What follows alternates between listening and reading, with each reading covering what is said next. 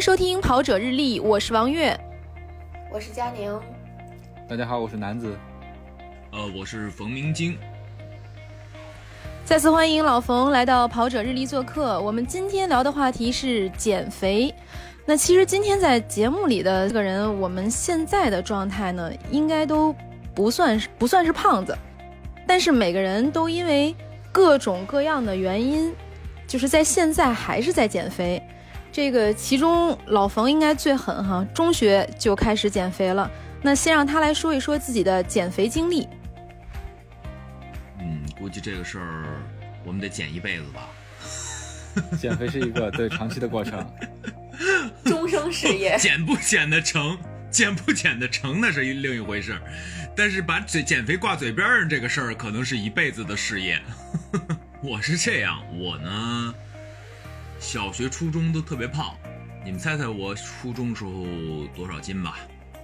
我就跟你说，我初中的时候已经不照不拍照片了，已经不照相了，没有证据，装不下。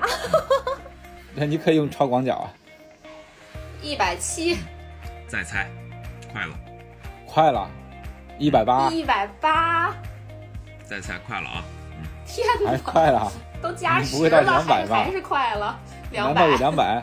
不太可能吧？哎，一百九，初中的时候最高体重到过一百九，然后呢，一直维持到了初三，初三呢，后来学习不好嘛。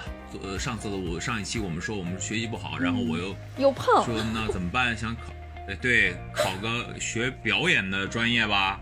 那那个需要不了太多的分数，但唯一那点分数从哪里弄呢？要从体育分弄。那我就开始减肥，我记得特别清楚。然后我跟我妈妈吃了一顿自助餐。从那天我下定决心开始减肥。那个时候，那个时候有有一个理论叫不吃主食。那个时候叫不吃主食。那么早就不吃主食了。那个时候不是，对，那个时候那个那个时候讲的是不吃主食，但是他没说是什么什么理论，就是说不吃主食就能瘦。当时也不知道为啥。那天开始我写。哎，那老冯你说一下，你从这个一百九十斤到现在，你现在是多少斤？我现在因为我很久不腰了，因为我觉得再腰也没有什么意义。呃，是。瞧您这用词儿，上秤腰一下。对，对对对对。因为因为这个东西啊，今天涨明天跌，就是你知道你做对的事情，你就不会有什么太大的。说一个大概齐的体重，就让大家让听众朋友对比一下，因为他们不认识你嘛。嗯。我我现在一直维持的体重是七十二三左右，公斤啊，公斤，嗯，呃，公斤公斤，呃，身高是一米七五，嗯，听着好像也不瘦哈，对，听着好像也不瘦，但是，但是这个，对这个不能拿胖瘦来定义一个这个人的那个啥啊。对这个，这确实得得拖一点老冯的照片才能说明这个，就是七十公斤的这个体重，但是看看照片身上基本上都是肌肉啊，有点健身教练的那种感觉。嗯，来接着说。还是那句话，虽然是中年，但是不油腻。好，我们接着讲我初中时候的事情啊。回到一百四十斤啊。后来从那天开始就开始不吃主食了，但，呃，家里很支持我啊。然后我爸爸妈妈每天就给我做点炖的菜。然后那个时候也不怎么敢吃油嘛。嗯。我爸说：“你们就天天吃大虾啊，减肥啊啊。”生活不错。吃。然后我妈老给我做炖菜，什么羊肉丸子汤啊这种，而且搁点粉丝啊什么这些东西，我爱吃这些东西。粉丝不就这样就这样维持。但那个时候不懂啊，那个时候不懂啊。嗯，对，那个时候那个时候只把主食当粮食，然后水果偶尔也吃的，然后到一直维持到，呃，初中结束吧，到高中的时候，嗯，后来就一直把体重维持到了，呃，就这一年的时间，我减到了现在这个体重，大概左右。哇，七十公斤很长时间了，对吧？对。但那时候没现在这么多肌肉哈。但就是就是那时候就是纯减肥，也不怎么就是去做健身啊这方面的事情。就靠吃就瘦下来了。对。哎，那这不吃主食管用啊？当不吃主食当然管用啊，不吃主食当然管用。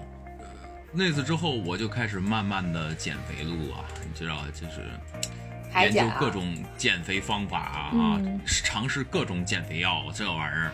哇！因为因为你开始，你开始学，你你开始学表演了。嗯嗯，这个是这个事儿，它就是一个关系到你今后吃饭饭碗问题的事情啊，所以你必须得好好的去研究它。这主要是你定位，你要比如我定位就演一胖子，永远在电视剧里当一个 特型演员，这也挺好，是不是？对对对，正则是是吗？非要走型男路线，那就来给我们分享一下你这个减肥尝试了这么多年的减肥路，这些踩过哪些坑，还有哪些是成功的经验？踩过的坑可多了，但凡你吃过的减肥药、喝过的减肥茶，基本全是坑。哦，这个我赞同。我我我虽然没吃过哈，这个有用。你看怎么说？你说你喝完减肥茶玩命拉肚子，一天拉好几回，然后你瘦下来了，他 他也是瘦下来了，脱水，不吃就不行了。你说他是？你说他是不是坑呢？嗯，他也是，就是药不能停呗。是坑，对，而且对身体伤害还很大。对，对，用时间长了肯定是身体不好。我是觉得这些东西在我看来就不靠谱，但是为什么还有这么多人愿意去尝试、愿意去用？我就觉得大家对于减肥，对，一个是智商税，另外一个我就觉得大家太着急了，因为减肥的话，对，你说胖子也不是一天吃完吃出来的，你减肥也不是一天能。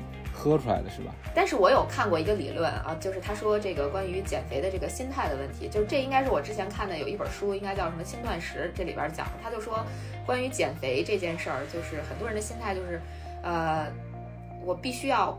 快速的减下来，这样才能给你的这个心理一个暗示，就是你减肥是可以成功的。如果你要是减得很慢的话，其实会在你的信心上有一种打击，让你觉得为什么我减得这么慢？就别人可能，比如说一个月瘦了十斤，你可能一个月才瘦一斤，那这样一比，你肯定更容易放弃嘛。就这是他的理论，所以他就。用这种轻断食的办法，可能让你在短时间内先掉很多体重，这样先建立一种信心，然后后面你可能减肥的动力就更大了，你就更容易减肥成功。这是我看到的一个，就是一种理论吧。嗯，这个我觉得稍微有一点道理吧，因为从减肥的时间来看的话，我觉得一开始的前一周或者前一个月效果是最明显的，尤其是你饮食控制住的话。从我个人的角度来说的话，呃，前面一周或者一个月，呃，吃的东西稍微注意点。少主食，少油腻的东西，我觉得那那段时间的效果是最明显的。我觉得一个月之内减十斤是 OK 的，关键是后面要继续。对，嗯，你能了解一个人就像我这样的，从开始减肥就是平台期吗？就这种心态吗？就每个月瘦一斤很崩溃，就瘦瘦一斤，瘦别说瘦一斤了，我真的我有过，比如说最近就最简单的最最最近的这个例子，就是我。从十二月到现在三月了吧，呃，我基本上每个月都跑量很大，然后我这三个月胖了至少六到八斤吧，我都不知道为什么。其实，所以我都这就是我们今天要聊的这个话题之一，就是跑步它到底减不减肥？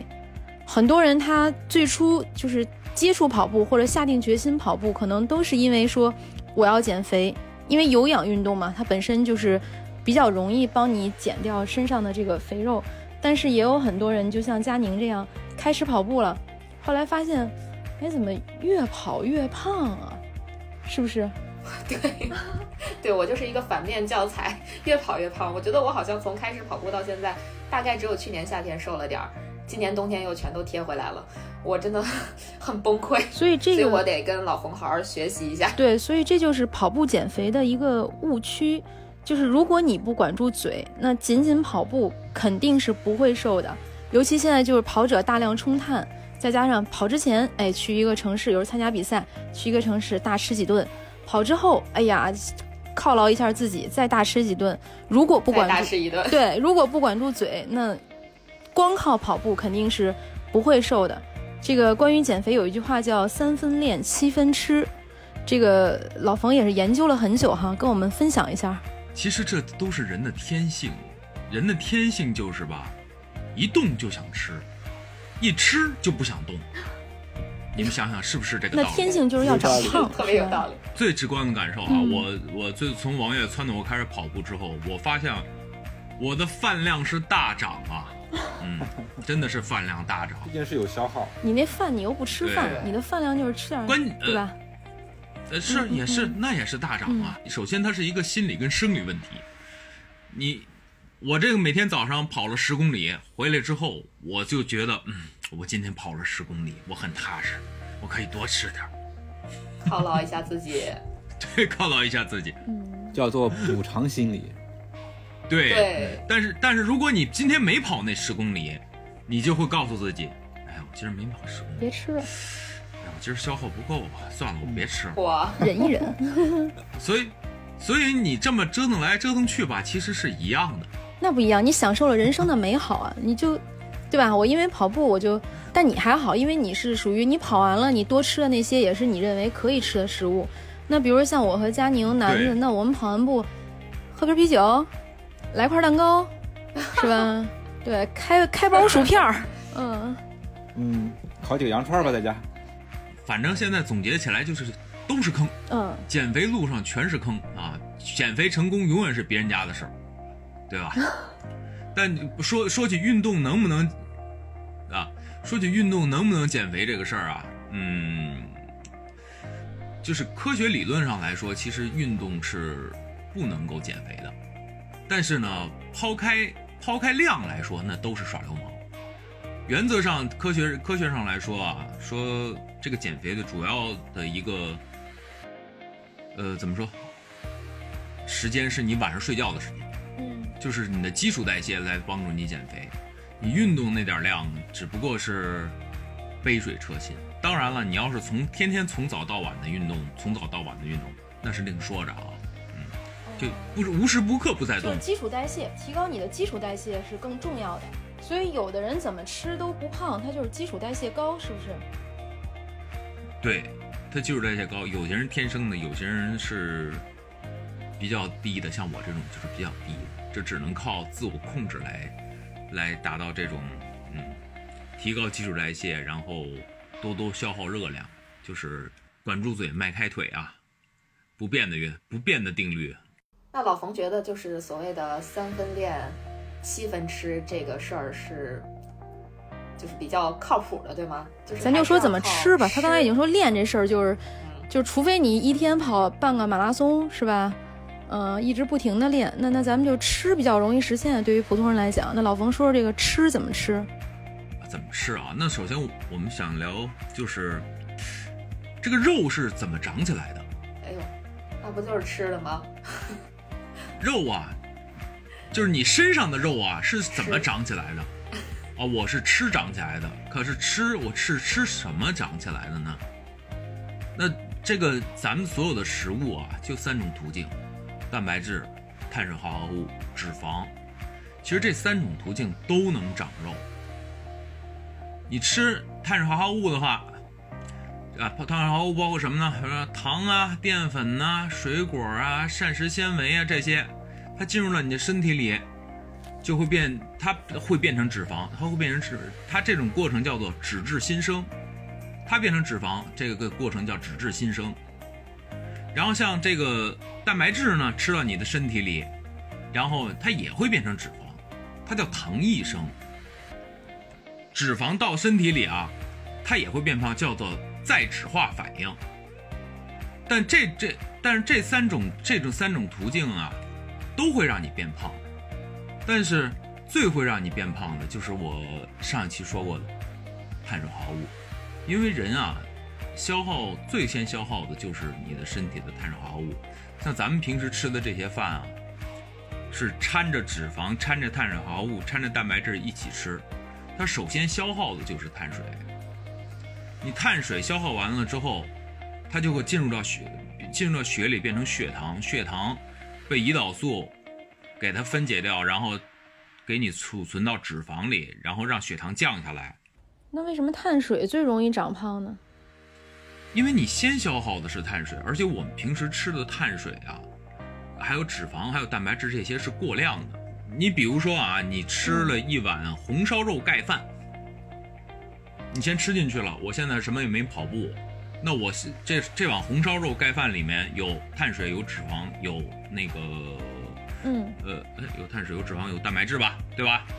那我我嚼进去进到胃里之后，先消耗的是你的大米饭，啊，消耗大米饭。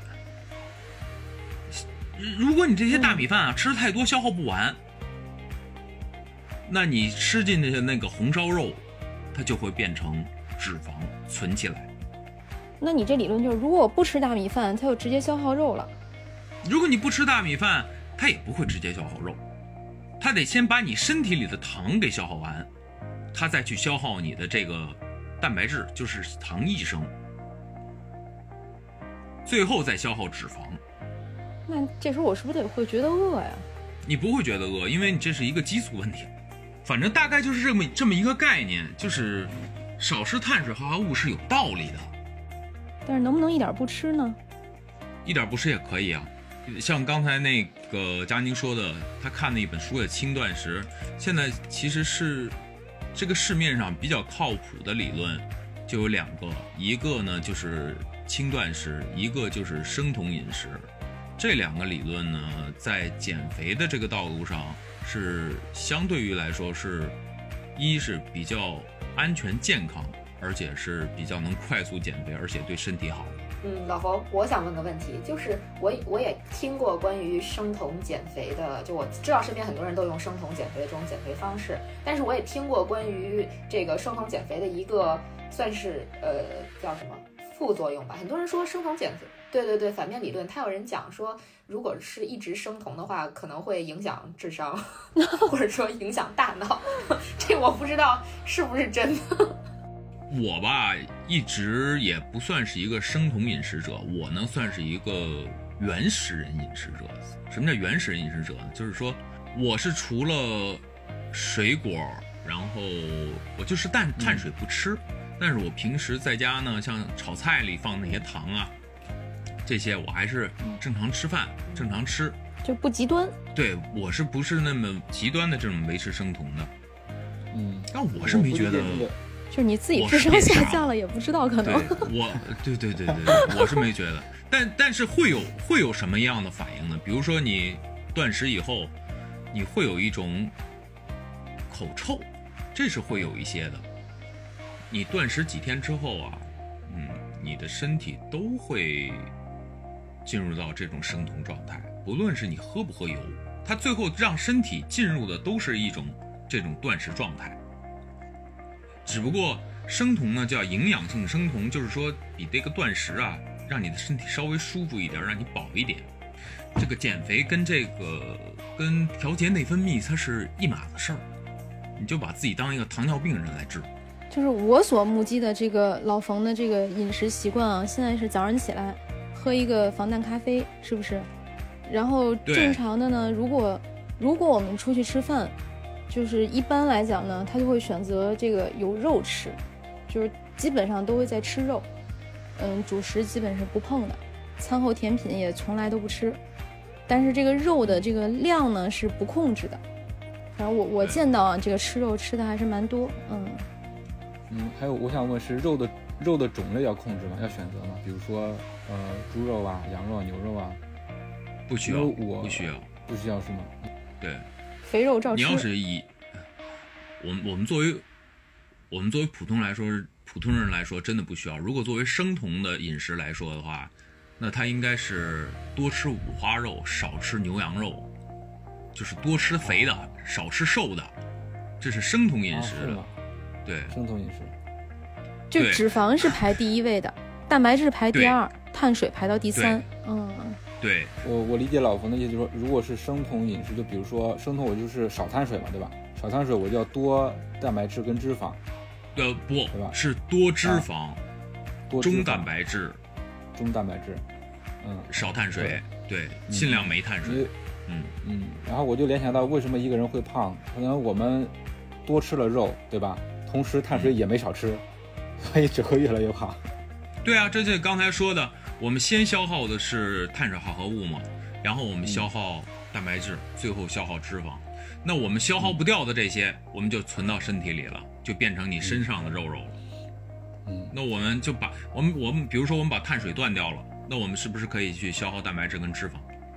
嗯，我们就把就把你从这个消耗糖变成了消耗你身体里的酮，因为你脂脂肪吃到身体里会转化成酮体嘛，最后嗯你用酮体来减肥，这就是生酮饮食。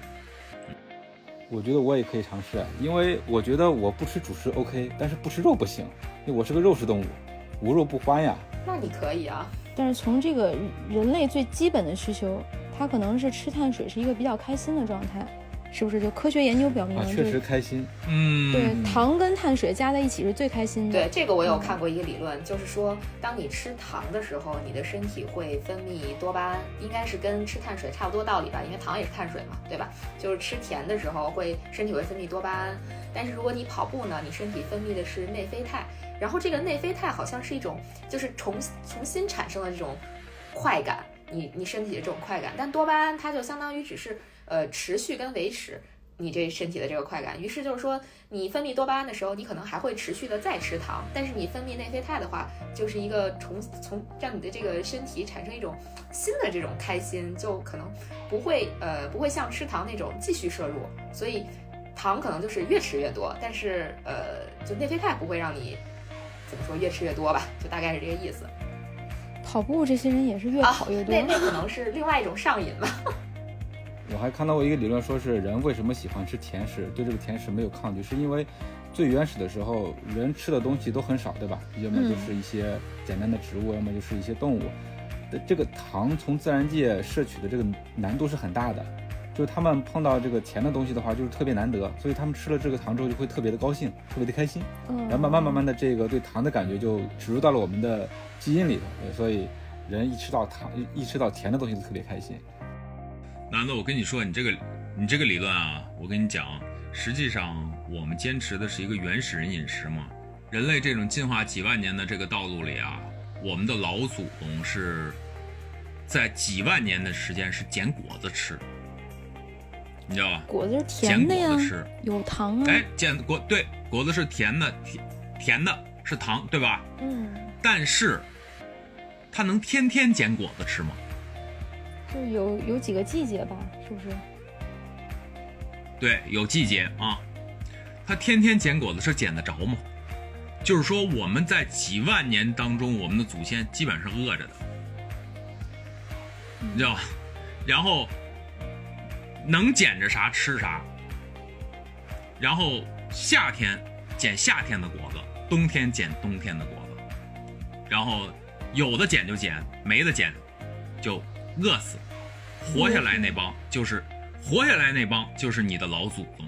那就是时令饮食，吃当季的食物，还得少吃，就是得饿着点儿为什么。咱们现在太富足了，是不是？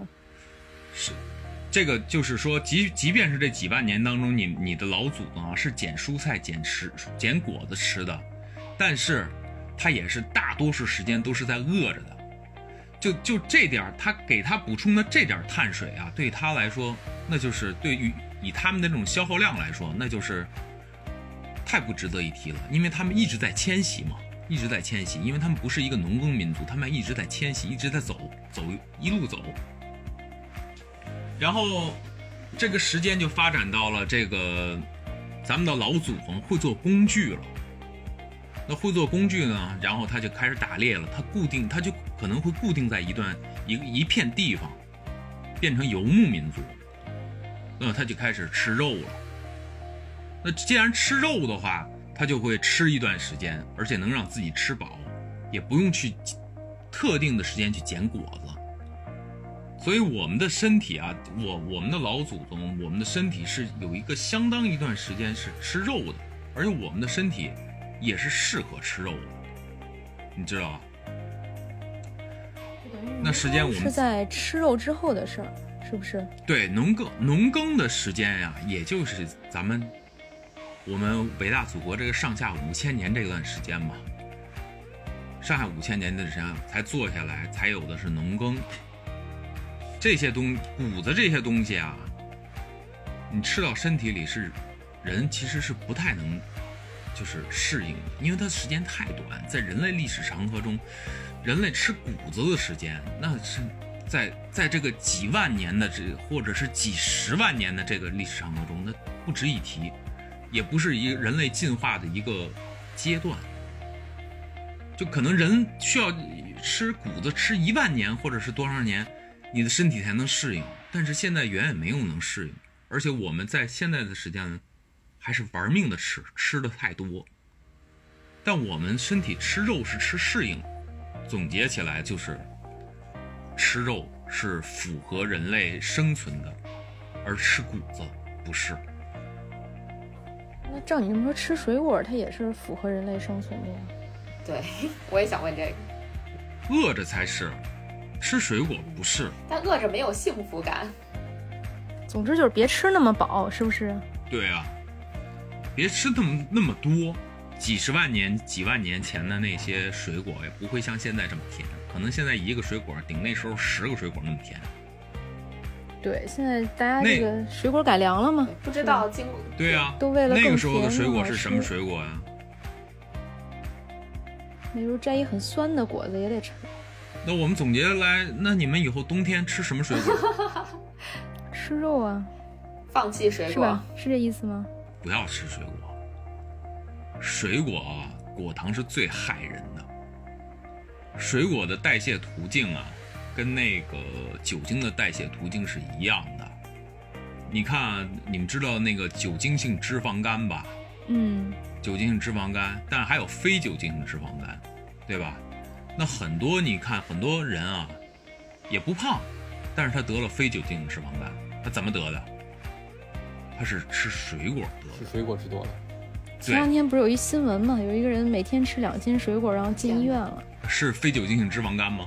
什么原因不知道，后来就是医生反正出来就讲，就说不能这么大量的，因为水果里的这个糖分含量还是很高的。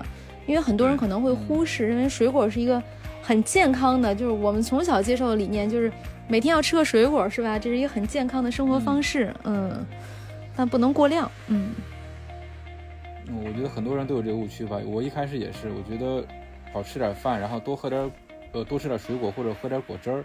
我甚至说是买了一个榨汁机，呃，然后喝了一次之后，然后就就就发现不太对这个事儿，因为，呃，你把水果你直接吃还可以，你把它这个榨成果汁之后，你这个吸收的更快了，啊，对本，身这个是糖含量就高，你榨成汁儿吸收的更快。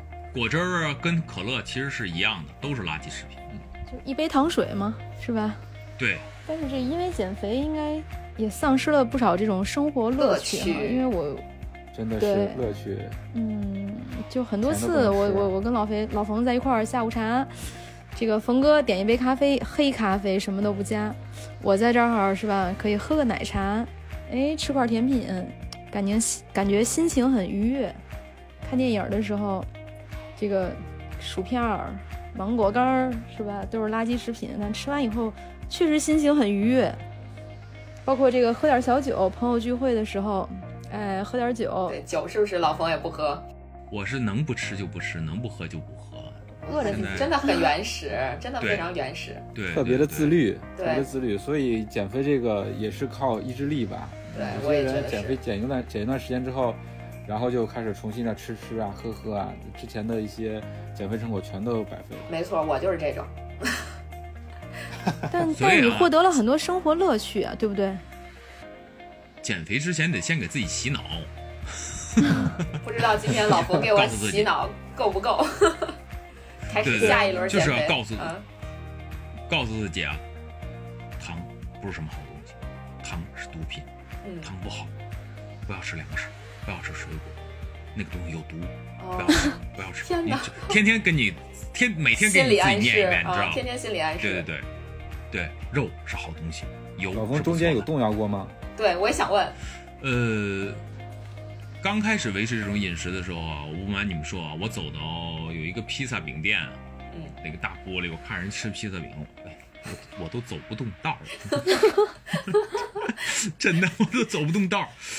然后，哎呦，这口水往下流。现在就不会了，现在就别人再当着我面吃什么，我都会觉得就完全无动于衷吗？嗯，就一点波澜都不会起吗？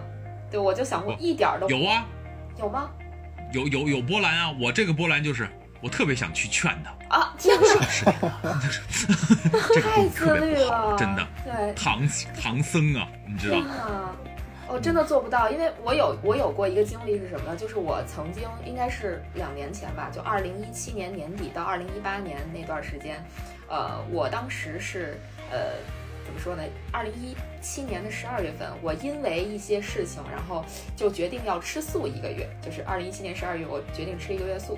结果我吃素的这一个月呢，我就报复性的吃了非常多的碳水，因为我心想我不能吃肉，那我就多吃碳水。于是那一个月我应该长了大概有十斤吧，那会儿已经很胖了，对。然后一个月对，对，一个月又长了十斤。呃，接着我就开始减肥嘛，因为实在太胖了。就二零一八年的大概一月份、二月份，大概一个半月的时间，我就用了一个我觉得还挺极端的减肥方法，但是听起来据说比较健康，就是吃所有的这个蛋白质、脂肪还有碳水化合物按比例吃。我那个时候每天吃饭就一日三餐都是算好的，然后把所有的这个食物都会放在这个秤上去称。我记得当时好像是四四二吧。对，大概是四，就是四四好自律啊，四四二，对，四份碳水，对，四份碳蛋白质和两份脂肪，就大概这样去。哦，不对，是三五二，呃，具具体反正我也不太记得了，跟足球阵型似的哈，就这大概这样。然后去呃这么吃了一个半月，我瘦了十四斤，真的非常多，而且那会儿我也是管用的，嗯，对，也是管用的，我瘦了十四斤，而且我基本上不大运动那一个半月，因为冬天嘛，啊。佳宁，我跟你说啊，我我个人理解你这种减肥方法跟它这个比例其实没有什么太大关系，就是吃的少了，对吗？对，真的，你什么几几二，它其实都没有关系。你每天就吃，你每天靠吃冰激凌，你吃那么点量，嗯，你也能减肥，就是吃的少，就是热量少了。对。对，但是我就这么吃，吃了一个半月之后，虽然说瘦了十四斤，但是我的大姨妈直接出走，就是。呃，我当时就觉得完了，对我内分泌肯定失调了，于是我就去医院了。我去我去医院，医院医生就问我说：“你最近是不是在减肥？”我说：“对。”他说：“你减肥是不是超过了五斤？”我我我说：“对。”他说：“你多长时间减了多少斤？”我说：“我大概一个半月减了十四斤吧。”然后那个医生看着我就说：“你知道吗？这个作为一个女人来说，你应该一年最多减五斤。”才是比较健康的。说超过五斤，你你基本上就是一定会影响你的日常日常的这个生活以及你的内分泌系统。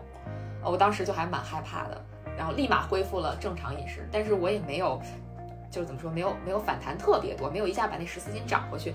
我想应该是因为我素食的那一个月的长的那十斤，它也就是虚胖，可能少吃点它就回去了。啊，最后基本上就是。维持吧，就稍微呃，因为我减去了那十四斤，就相当于我只是在我原原有基础的这个原有体重基础的上面减了四斤而已，所以我就相当于减肥失败。对对对，没什么没什么这这个成果吧。后来就改成运动减肥了，结果管不住嘴，依然还是很胖。所以作为普通人来说，就是我们并不建议大家一下一个月瘦十斤，这太夸张，一年。可能女生来讲，哎，瘦五斤就慢慢瘦下来，保持一个健康的身体状态。就虽然我们说三分练，七七分吃，然后这个包括这个老冯给出的这个建议，就是尽量能饿着点自己，少吃一点主食，少吃一点甜品，少吃点这个含糖量高的水果。但是呢，也是这个也别太极端了，是不是？也不是那种特别极端，把自己饿的都不行了，一天不吃饭。因为我也有同事啊。可能就是在单位一天就一个苹果一个酸奶，就是晚饭他的晚饭和午饭就是这么多，就饿的都满眼冒金星了，也是我们不提倡的。因为不管怎么样，就是健健康比减肥更重要。嗯，对，我也觉得健康对对对重要。我的理论啊，其实就是说，你甭管你找一个什么样的减肥方法也好，你要维持一个，你可以去接受它，就是你可以决定。你维持这种减肥方法，你可以长期的去维持它。你比如说，比如说佳宁，你选择了生酮饮食，可是你吃了吃了几天油之后，你就是吃不下，你就是吃不动，对，吃不下，那你就不要去使用这种减肥方法。不能就自己不能接受的话，说明就肯定坚持不了，对吧？对，你像你你坚持那个嗯几比几几比几那个，你坚持了这么长时间，嗯对吧？嗯你一旦不坚持了，你就回去了。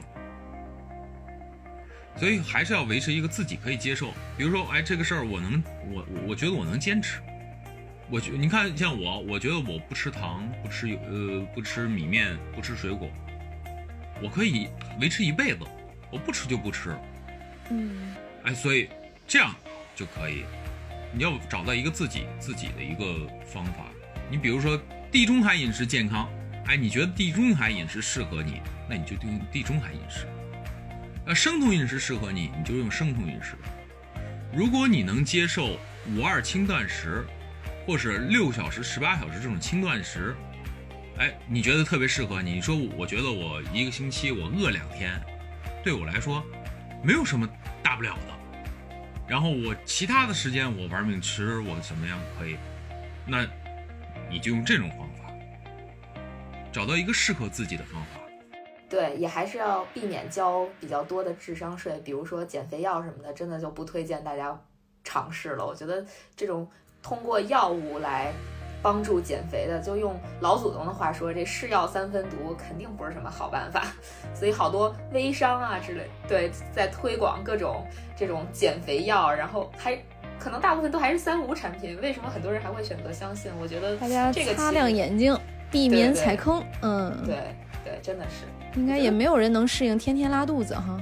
对，就不只是拉。劲头上来了，天天拉也是可以的，就跟我刚开始的时候，这可别那推荐了，这可能可能肉掉下去了，这个身体其他地方会出问题。对，也垮了，没错。那天天拉的那已经算不错了，你还没见天天吐的呢。对，这个我也听过，没错。我其实想说一个，就是很多人说，哎，我吃了某种减肥药或者什么减肥，喝了某种减肥茶，某某种这个减肥纤维，我真的能瘦啊，或者怎么样？但是你有没有想过，我就想问问这些人，你有没有想过，就在你喝这些减肥茶或者是这些减肥药，呃，吃吃这些东西的时候，你有没有看到他经常会给你一个就是饮食指南，告诉你说你在喝这个的时候，什么东西不能吃，什么东西不能吃，就给了你一个清单。最后发现根本就不是这个药让你减肥，而是他给你的这份清单让你把肥减了。对，就是你不吃他那个药，如果你要是真的这些这些都不吃，就像刚才老冯说的啊，糖不吃，这个不吃，也能瘦，是不是？对啊，就是所以这可能、嗯，对很多减肥药或者说减肥茶的智商智商税就在这里，就你完全可以不吃他那个药，你按他食谱来就好了。所以减肥还得靠自己哈，靠自律。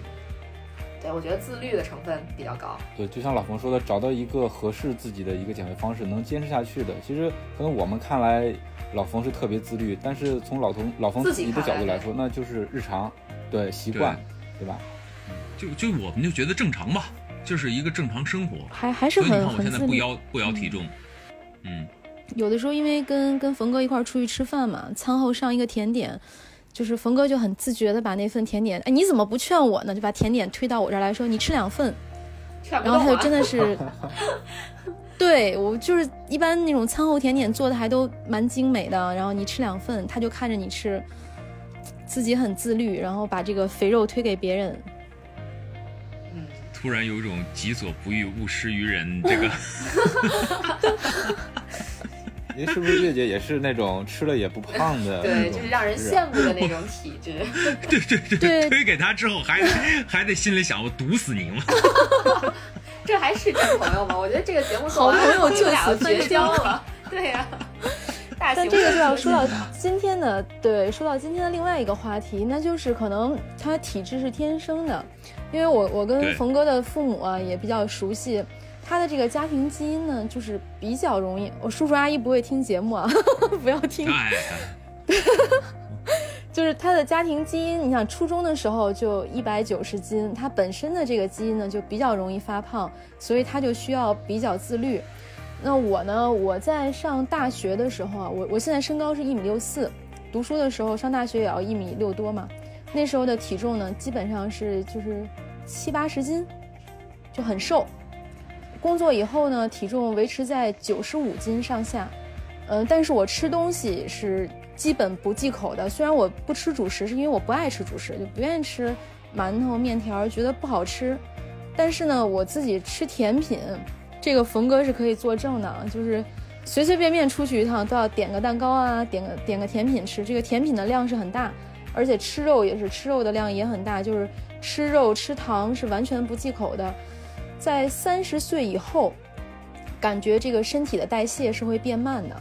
才开始有意识的稍微控制一点，但是像那种就比如说跟冯哥出去吃饭，他把那个餐后甜品推给我，一般来讲我还都是不拒绝的，都是两份全吃掉。但是这个是让我满满的羡慕，特别羡慕。但是三十岁以后代谢还是变变慢了，就还是要注意。还有一个就是接纳自己的过程，就不可能就是我我在自己三十岁或者四十岁的时候，我还要求自己有一个二十岁的身材，那可能也是一个不健康的状态。而且现在有很多的运动品牌，你看他们在做宣传的时候，是不是就是嗯，耐克也出了大码，就也出了很多大码系列，并且也启用越来越多的大码模特，就是让人们接受自己。对，现在比较流行的一种说法就是和自己和解吧。我觉得可能是，就目前对自己身材来说，就是要跟自己和解，就不要太嫌弃自己，还是应该先爱自己。对，就是你要接受你自己的状态。可能我三十多岁的时候。我就有三十多岁的样子，等我到四十的时候，我有四十岁的状态，就是不可能一直都那么骨瘦如柴。还有，如果我就真的就是瘦不下去，那是不是微胖的我也也很美？就要接受这个状态，然后享受生活中的那些小的乐趣。嗯，比如说吃点甜品。对，又又又绕回来了，这这肥是减不下去了。不过真的就是这样，就是胖瘦可能真的不会太影响什么。就当然我说的这种胖瘦，就是在可控的这个范围内，你的身体是健康的这个状态，胖瘦真的不会有太大的影响。就只是说你自己接不接受的问题。我觉得别人的眼光可能不是那么的重要，就还是要和自己好好聊一下，然后。接受现在的自己，这样这种状态是最好的，而且也会让你身心愉悦。当然了，如果有这种特殊的这个目标或者追求，比如说像我，我可能就觉得胖瘦确实是无所谓，但是我因为我想呃达到某一个目标，就是因为我想跑步的时候跑得更快或者怎么样。那我就希望我可能体重降一点儿，我就能跑得更快一点儿，这就另当别论了。但如果你没有这种目标，就仅仅是说觉得自己太胖了，我就想减肥，那也许大可不必。可能你真的没有别人自己想象的那么胖。就像每次就是在我所谓的可能减肥成功了一点点的时候，就大家都会说：“哎呀，你你怎么瘦了这么多？” 就其实我自己不自知，我还觉得自己特胖呢。